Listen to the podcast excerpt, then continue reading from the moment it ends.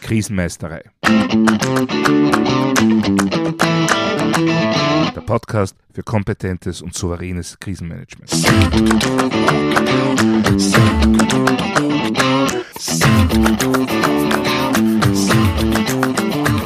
Hallo, ich bin Thomas Prinz von krisenmeisterei.at. Ich helfe Verantwortlichen, Krisen souverän und kompetent zu meistern, damit diese nicht zu ihrer persönlichen Tragödie werden. Heute habe ich wieder einen spannenden Interviewgast, Pia Tischer. Herzlich willkommen, Pia. Hallo, lieber Thomas. Ich freue mich sehr auf unser Gespräch. Danke für die Einladung. Sehr, sehr gerne. Pia leitet ein auf E-Recruitment spezialisiertes Softwarehaus namens Coveto, hat selbst viele Jahre persönliche Führungserfahrung und gilt als Expertin für Recruiting und Mitarbeitergewinnung, nicht nur, aber auch ganz besonders für KMUs. Pia, die Frage, die mir aus Sicht des Krisenmanagements am meisten am Herzen brennt, wie komme ich zu krisenfesten Mitarbeiterinnen und Mitarbeitern? Also ich glaube, wichtig ist es überhaupt im Unternehmen schon eine Kultur zu haben, in der es klar ist, dass Krisen kommen, dass Krisen passieren, dass Krisen auch ein Stück weit normal sind und dass ich einen Umgang mit Krisen im Unternehmen in Form einer Krisenkultur etabliert habe. Ich glaube, es ist schwierig zu erwarten, dass ich sage, es kommt jemand und der ist resilient und der kommt mit allen Krisen zurecht und der zieht uns den Karren aus dem Dreck, sondern ich muss im Unternehmen auch ähm, ja die Basis dafür haben, dass der Umgang mit Krisen möglich ist. Und dann kann ich vielleicht auch Leute, die vorher noch keine Krisen erlebt haben oder noch nicht beweisen konnten, dass sie krisenfest sind, ähm, ja, gut abholen und in diese Kultur einführen. Das finde ich total spannend. Das heißt, nicht einfach Krisenmanager anheuern, sondern mal selber anfangen zu sagen, gut, wir stellen uns als Unternehmer darauf ein, krisenfest zu sein und resilient zu werden. Ja, auf jeden Fall. Also ähm, wir haben bei unseren Werten ist ein Wert zum Beispiel Zuversicht. Also, dass wir sagen, wir sind immer zuversichtlich, dass wir Krisen überwinden können oder dass auch negative Sachen zum Positiven gewendet werden können. Also, das ist schon mal so eine Grundeinstellung, wo wir sagen, ja, wir wissen, es kann Krisen geben, aber wir gehen zuversichtlich an die ganze Sache ran.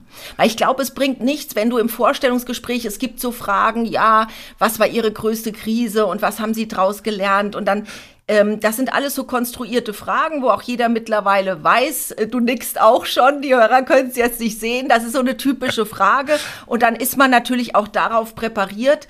Aber jemanden da zu fragen, hat, glaube ich, oder bin ich mir sicher, das hat null Aussagekraft dafür, wie derjenige mit Krisen umgeht. Ich muss das Umfeld schaffen, dass es ja eine, äh, dass Krisen gemeistert werden können. Großartig, ja. Es deckt sich auch total mit meiner persönlichen Erfahrung. Vor vielen Jahren durfte ich eine Zeit lang Sanitäter begleiten, die den ersten Dienst am Notfallwagen, am Notarztwagen gemacht haben, also wo es zu einem wirklich schweren Einsätzen geht. Mhm. Und meine Erfahrung war, viele wussten selber vorher gar nicht, wie sie reagieren werden. Und mhm. witzigerweise meine persönliche Erfahrung, die, die vorher gesagt haben, ha, ich kann alles, ich bin auf alles vorbereitet, ich bin der Notfallmanager par excellence, das waren tendenziell eher die, die dann, ich würde jetzt nicht sagen versagt haben, aber nicht so die Top-Performance hingelegt haben. Mhm. Und die, die am Anfang ja. mehr Respekt vor der Sache hatten, die waren dann eher die, die sich dann auch wirklich bewiesen haben. Deckt sich das so ein bisschen mit deiner Erfahrung? Ja, ich glaube, diese Bereitschaft, sich auseinanderzusetzen, weil zu sagen, ach, mir kann keine Krise was anhaben und ich finde immer eine Lösung und alles gar kein Thema, ist vielleicht auch so ein Symptom davon, ich drücke das weg ähm, und denk gar nicht weiter drüber nach, weil das ist so Augen zu und durch. Das funktioniert halt mit Augen zu und durch in den wenigsten Fällen. Aber wenn man sagt, wow, das ist jetzt echt ein dicker Brocken, der da im Weg liegt, äh, und mal gucken, wie wir den klein kriegen. Ich weiß noch nicht wie, aber wir gehen es mal an, ist dann der bessere Weg. Äh, also finde ich großartig äh, nämlich sowas von jemandem noch zu hören, der für Recruiting zuständig ist oder, oder Erfahrung hat und Expertin auf ja. dem Bereich, weil ich eben genau dieselbe Erfahrung gemacht habe, dieselbe Einstellung von meiner Seite, aber immer wieder der Wunsch da ist, naja, ich kriege einen Krisenmanager, ich kriege eine Krisenmanagerin von der Stange. Mm. Es ist wie, äh, äh, ähm, das zieht sich durch ganz viele Bereiche im Recruiting. Ich kann nicht erwarten, top motivierte Menschen zu bekommen, wenn ich selbst im Unternehmen nicht das Umfeld habe, was Motivation zulässt oder Innovation oder ähm, es werden immer selbstständig denkende Menschen erwartet und dann will man aber nicht, äh, dass sie sich nicht an den Plan halten. Und so ein bisschen ist das auch mit den ähm, Krisen. Also ich kann da nur wieder drauf zurückkommen, ich muss das im Unternehmen haben. Und ich finde es auch ganz wichtig, schon im Vorstellungsgespräch auch dem Gesprächspartner dann zu zeigen, wie gehen wir mit ähm, Krisen um, also wie ist unsere Kultur im Unternehmen damit umzugehen. Und dann sehe ich auch, wie reagiert da jemand drauf? Also sagt der, was für Krisen haben die Krisen? Oder, ah, das ist ja interessant, bisher kenne ich das nur so. Also ich muss ins Gespräch kommen immer was haben wir zu bieten und wie sieht derjenige die Situation oder was wünscht er sich für die Zukunft? Wie können wir sowas ganz konkret angehen? Wie könnte sowas ausschauen, so eine, so eine, die Entwicklung so eines Recruiting-Prozesses oder so jemanden ins Unternehmen hineinzuholen? Also wir haben zum Beispiel in unserer Stellenanzeige ein Recruiting-Selfie-Video, wo wir uns auch kurz vorstellen, nicht im Sinne von, wir sind ein traditionsreiches Familienunternehmen, sondern so, wie ist unsere Kultur? Und da ist zum Beispiel ein Satz, wenn etwas schief läuft, fragen wir nie, wer ist schuld, sondern was ist die Ursache? Und das zeigt schon so ein bisschen die Kultur, das ist für uns auch immer ganz wichtig was ist die Ursache, also nicht ähm, Symptombehandlung, sondern wirklich ähm, an die Ursache gehen. Das kom ähm, kommunizieren wir von Anfang an und wir kommunizieren auch, dass wir immer kurzfristig auf die Dinge draufschauen. Also wir gucken uns jede Woche mit jedem Team alle Zahlen an und dann die seltensten Krisen kommen ja so von heute auf morgen, oh, wir haben kein Geld mehr auf dem Konto oder oh, es haben zehn Leute heute gekündigt. Also es bahnt sich ja immer an. Wichtig ist immer kurzfristig, also in kurzen Abständen draufschauen. Und was wir auch tun und wo wir auch mit unseren Mitarbeitern daran arbeiten, dass die auch ja, mit dieser mit diesem System an Krisen rangehen, ist, dass man sagt, okay, wir teilen das in kleine Stücke. Es gibt ja diesen Spruch wie, wie esse ich einen Elefanten in kleinen Stücken. Und wir haben dieses Bottleneck-Prinzip, dass wir mal sagen, okay, das ist jetzt ein Berg von scheinbaren Problemen.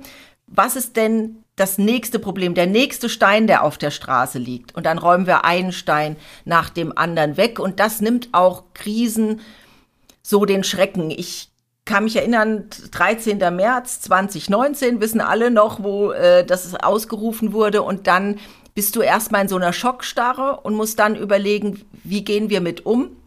Dann haben wir überlegt, okay, wir machen einfach mal einen Workshop. Wer wird jetzt von der Krise betroffen sein im Sinne von, dass er nicht mehr arbeiten kann? Wer wird mehr Mitarbeiter brauchen? Für wen können wir was tun? Und einfach halt in Aktion bleiben, um diese Schockstarre zu vermeiden. Ja, ich finde, das ist auch ein, ein wunderbares Beispiel für No-Blame-Culture. Also überhaupt wirklich mhm. eine, eine Kultur, zu haben in einem Unternehmen, dass man sagen kann, hallo, ich sehe da ein Problem und werde nicht dafür, dass ich ein Problem sehe, gleich an die, an die Wand gestellt und standrechtlich ja. gefeuert, sondern sagt, hey, cool, dass wir das Problem haben, jetzt können wir damit was machen. Aber wie bringe ich sowas in ein Unternehmen hinein? Kommunikation. Also ich, es ist alles eine Frage der Kommunikation. Wir versuchen das schon und ich glaube, das gelingt uns auch gut, bereits in den Stellenanzeigen, im ersten Gespräch mit den Bewerbern, im Bewerbungsprozess mit den Kandidaten und auch mit unseren Mitarbeitern. Wir haben zum Beispiel alle drei Wochen ein, das nennt sich 101. Da gehen wir mit jedem Mitarbeiter, also ich mit meinem Team jeweils mit den Teammitgliedern, 20 Minuten draußen in der Natur spazieren und wir fragen nur, wie geht's dir? Hast du alle Ressourcen, die du brauchst? Was war deine größte Herausforderung? Was ist dir gelungen? Wo hast du dir diese Woche die Zähne dran ausgebissen? Nicht im Sinne von, ah, ich hatte die und die, das technische Problem, sondern da geht's nur um den Menschen. Und das öffnet einfach auch über Krisen zu sprechen, die da sind, weil es kann ja auch sein, ein Mitarbeiter, der hat zu Hause eine Krise und du fragst dich, der hört doch gar nicht richtig zu, warum hat er da den Fehler gemacht? Und ich weiß, okay, wenn irgendwas ist im familiären Umfeld, dass dann jemand einfach nicht 100 Prozent liefern kann, wenn zu Hause irgendwas im Argen ist. Also Kommunikation ist ganz wichtig, mit den Menschen zu sprechen und immer das Warum zu klären. Warum machen wir das? Weil ganz oft gibt es so bei Unternehmen, da wird irgendeine Order ausgerufen, wir machen jetzt das und das und keiner weiß, warum. Und das, äh, das löst dann auch wieder Krisen aus, weil wenn ich was Sinnloses machen muss oder den Sinn nicht sehe, das ist schwierig. Ja, ich finde das hervorragend, dieses regelmäßig mit den Menschen arbeiten, weil das kann ich unterstreichen. Es sind die Menschen, die die Krisen schaffen. Es sind nicht die Pläne, es ist nicht das, was irgendwann mal festgeschrieben wurde. Es sind letztendlich nicht mal die Entscheidungen, es sind die Menschen, die in der Lage sind, damit umzugehen und dann eben mhm. Entscheidungen zu treffen. Ganz richtig. Und auch die Wahrnehmung der Menschen.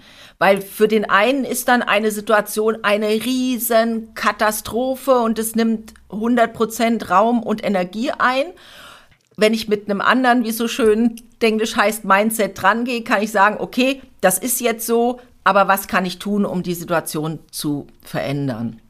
Und da ist es eben auch so, dass ich nicht die perfekten Krisenbewältiger brauche, sondern Menschen, die offen sind, auch an sich zu arbeiten und dann auch den Weg gemeinsam mit uns gehen, weil wir uns da als Geschäftsführer, wir haben ja ein bisschen eine besondere Struktur bei uns im Unternehmen. Es gibt die Geschäftsführerebene und darunter gibt es keine Abteilungsleiter, Teamleiter, sondern äh, wir arbeiten mit Areas of Responsibility. Das heißt, jeder ist Experte für seinen Bereich und hat keinen Vorgesetzten. Vorgesetzte finde ich eh immer so, da denke ich, der sitzt vor einem und versperrt einem den Weg. Das finde ich nie so schön. Und ähm, so ist jeder eben in der Verantwortung für seinen Bereich und wir coachen die Leute, damit sie mit ihrem Bereich erfolgreich sind und auch Krisen gesund bewältigen können, dass es nicht an der Substanz nagt, weil Krisen gibt es immer und überall. Das heißt, wenn ich so ein bisschen in meine Sprache übersetze, ihr habt eigentlich eine permanente Lageführung, Lagebeobachtung. Nicht erst, ups, da ist was passiert, jetzt müssen wir mal hinschauen und äh, dann wird da der besondere Stress erzeugt, sondern eigentlich ein permanentes Leben in der Lage, damit leben, wie geht's den Menschen, was passiert, was läuft rundherum äh, ab, um dann, wenn es notwendig ist, entsprechende Maßnahmen zu setzen.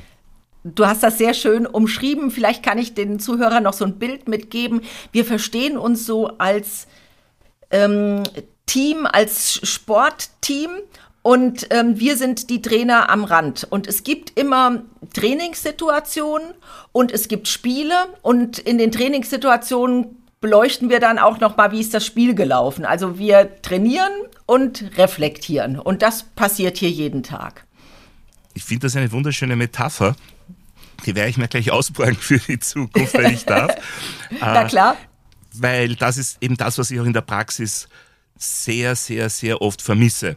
Dass vorher vielleicht gar nicht viel drüber gesprochen wird, weil Krise, das Wort wollen wir gleich einmal vermeiden und mhm. hingeschaut wird dann helikopterartig, wenn irgendwas nicht passt, wenn ein disruptives Ereignis da ist. Und wenn es dann vorbei ist, dann klopfen wir uns auf die Schulter, dass alles irgendwie gut gegangen ist. Wenn es nicht gut gegangen ist, dann sind wir ja gar nicht mehr da. Äh, oft ist es gut gegangen, obwohl wir gehandelt haben und obwohl genau. Vorgesetzte da waren. Und daraus lernen tut man eigentlich gar nichts. Und das ist ja, genau das. Ist das schade. Ja, ja, das ist genau das, was du gesagt hast. Ich muss nachher analysieren und sagen, was holen wir raus für das nächste? Irgendwo ein Momentum entwickeln, eine, eine, eine Kraft aus dem Überlebten, aus dem Erlebten schöpfen, und, um weiter bereit zu sein. Ja, und Neues zu lernen. Also das ist ja auch immer, es hat immer etwas Gutes im Nachhinein weil man immer was äh, mitnehmen kann. Natürlich ist es, äh, wenn ich immer wieder das Gleiche tue, werde ich auch immer das gleiche Ergebnis haben. Und das wollen wir halt vermeiden ja, ich finde das, ich finde das eine großartige, eigentlich fast Zusammenfassung von dem, was gutes Krisenmanagement sein sollte. Wir bereiten uns darauf vor mit Dingen, die wir lieber nicht erleben würden, aber die auf uns zukommen, mit denen umzugehen, die zu überstehen und daraus dann wieder gestärkt und neu aufgestellt für die Zukunft rauszugehen. Ja, so ist es sehr schön auf den Punkt gebracht. Pia, Vielen Dank für das Gespräch. Es war total spannend. Ich habe für mich selbst wieder viele neue Bilder und neue Ideen mitgenommen. Danke, dass du dir Zeit genommen hast. Danke für das Gespräch. Lieber Thomas, vielen Dank für den, fand ich, sehr erfrischenden Austausch. Danke dir. Danke, ciao. Ciao. Das war mein Interview mit Pia Tischer zum Thema Wie komme ich zu Krisenmanagern? Wie sehen da Ihre Erfahrungen aus? Schreiben Sie mir doch ein E-Mail an podcast.krisenmeistere.at oder noch besser, hinterlassen Sie mir eine Sprachnachricht auf memo.fm-krisenmeistere. Ich freue mich auf Ihre Erfahrungen und Anregungen. Darüber hinaus können Sie mich auch über meine Website www.krisenmeistere.at kontaktieren. Dort finden Sie neben weiteren wertvollen Infos zum Thema Krisenmanagement auch die Shownotes zu dieser Episode mit den Kontaktinfos von Pia und ihrem Team sowie Links zu ihrem Workbook, ihrem Podcast streng vertraulich und ihrem Newsletter. Und falls Sie es noch nicht getan haben, vergessen Sie nicht, den Podcast gleich zu abonnieren, dann versäumen Sie auch in Zukunft keine Folge. Das war's für heute. Ich bin Thomas Prinz von krismeistere.at. Vielen Dank fürs Zuhören und auf Wiedermeistern bei der nächsten Folge.